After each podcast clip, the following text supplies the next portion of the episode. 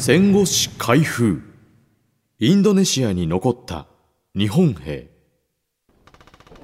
昭和20年8月。日本が大東亜戦争と呼んだ戦争が終結。アジア太平洋の各地から軍人軍属が次々と日本本土へと引き上げていく。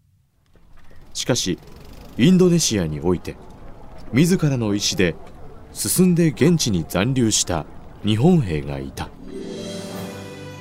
アジアを解放する。